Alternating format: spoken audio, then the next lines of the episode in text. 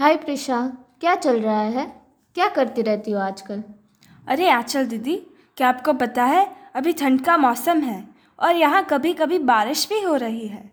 और इस बारिश की वजह से जो फ़सलें हैं, वो भी बर्बाद हो रही है।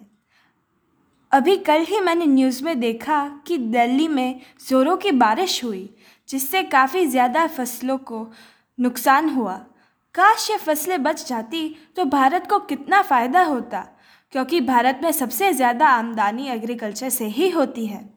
क्या ऐसा कुछ नहीं है जिससे ये परेशानी हल हो जाए? हाँ प्रिशा, इसका भी एक सोल्यूशन है। स्टीमटेक इंजीनियर्स राजकोट, गुजरात ऐसे ही क्रॉप्स के लिए ड्रायर्स बनाता है, जो इन फ़सलों को कोई भी सीज़न में कम टाइम में ड्राई कर देते हैं। और इसकी वजह से इनकी जो प्रॉपर्टीज़ है, वो भी ख़राब नहीं होती। तो ये लोग इन ड्रायर्स का यूज़ क्यों नहीं करते? करते तो कितना फ़ायदा होता इनको? तुम्हें पता है, भारत में अभी भी लोग ट्रेडिशनल ड्रायर्स मेथड ही यूज़ करते हैं, जो कि धूप में सुखाया या फिर मिट्टी के प्लास्टर या कंक्रीट के फर्श पर ही सुखाया जाता है। और यदि जो लोग मशीन का यूज़ करते हैं, वो ज़्यादातर मशीन विदेशों से मंगवाते हैं, जिसका खर्च बहुत ज़्यादा होता है। और जब इन मशीन को कभी रिपेयरिंग की भी ज़रूरत हो तो उनमें बहुत समय और पैसा लग जाता है। और स्टीम टेक इंजीनियर्स ने इन सब प्रॉब्लम्स को एनालाइज किया और उनके लिए ड्रायर सोल्यूशन बनाया।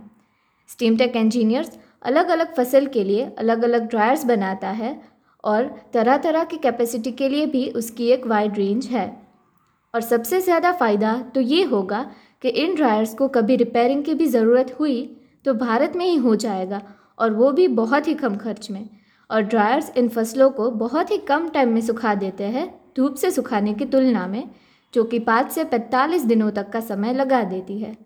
और यदि किसी खरीदार की उसकी अलग ही रिक्वायरमेंट हो तो वो उनकी रिक्वायरमेंट के अनुसार उनके लिए ड्रायर्स बनाते हैं।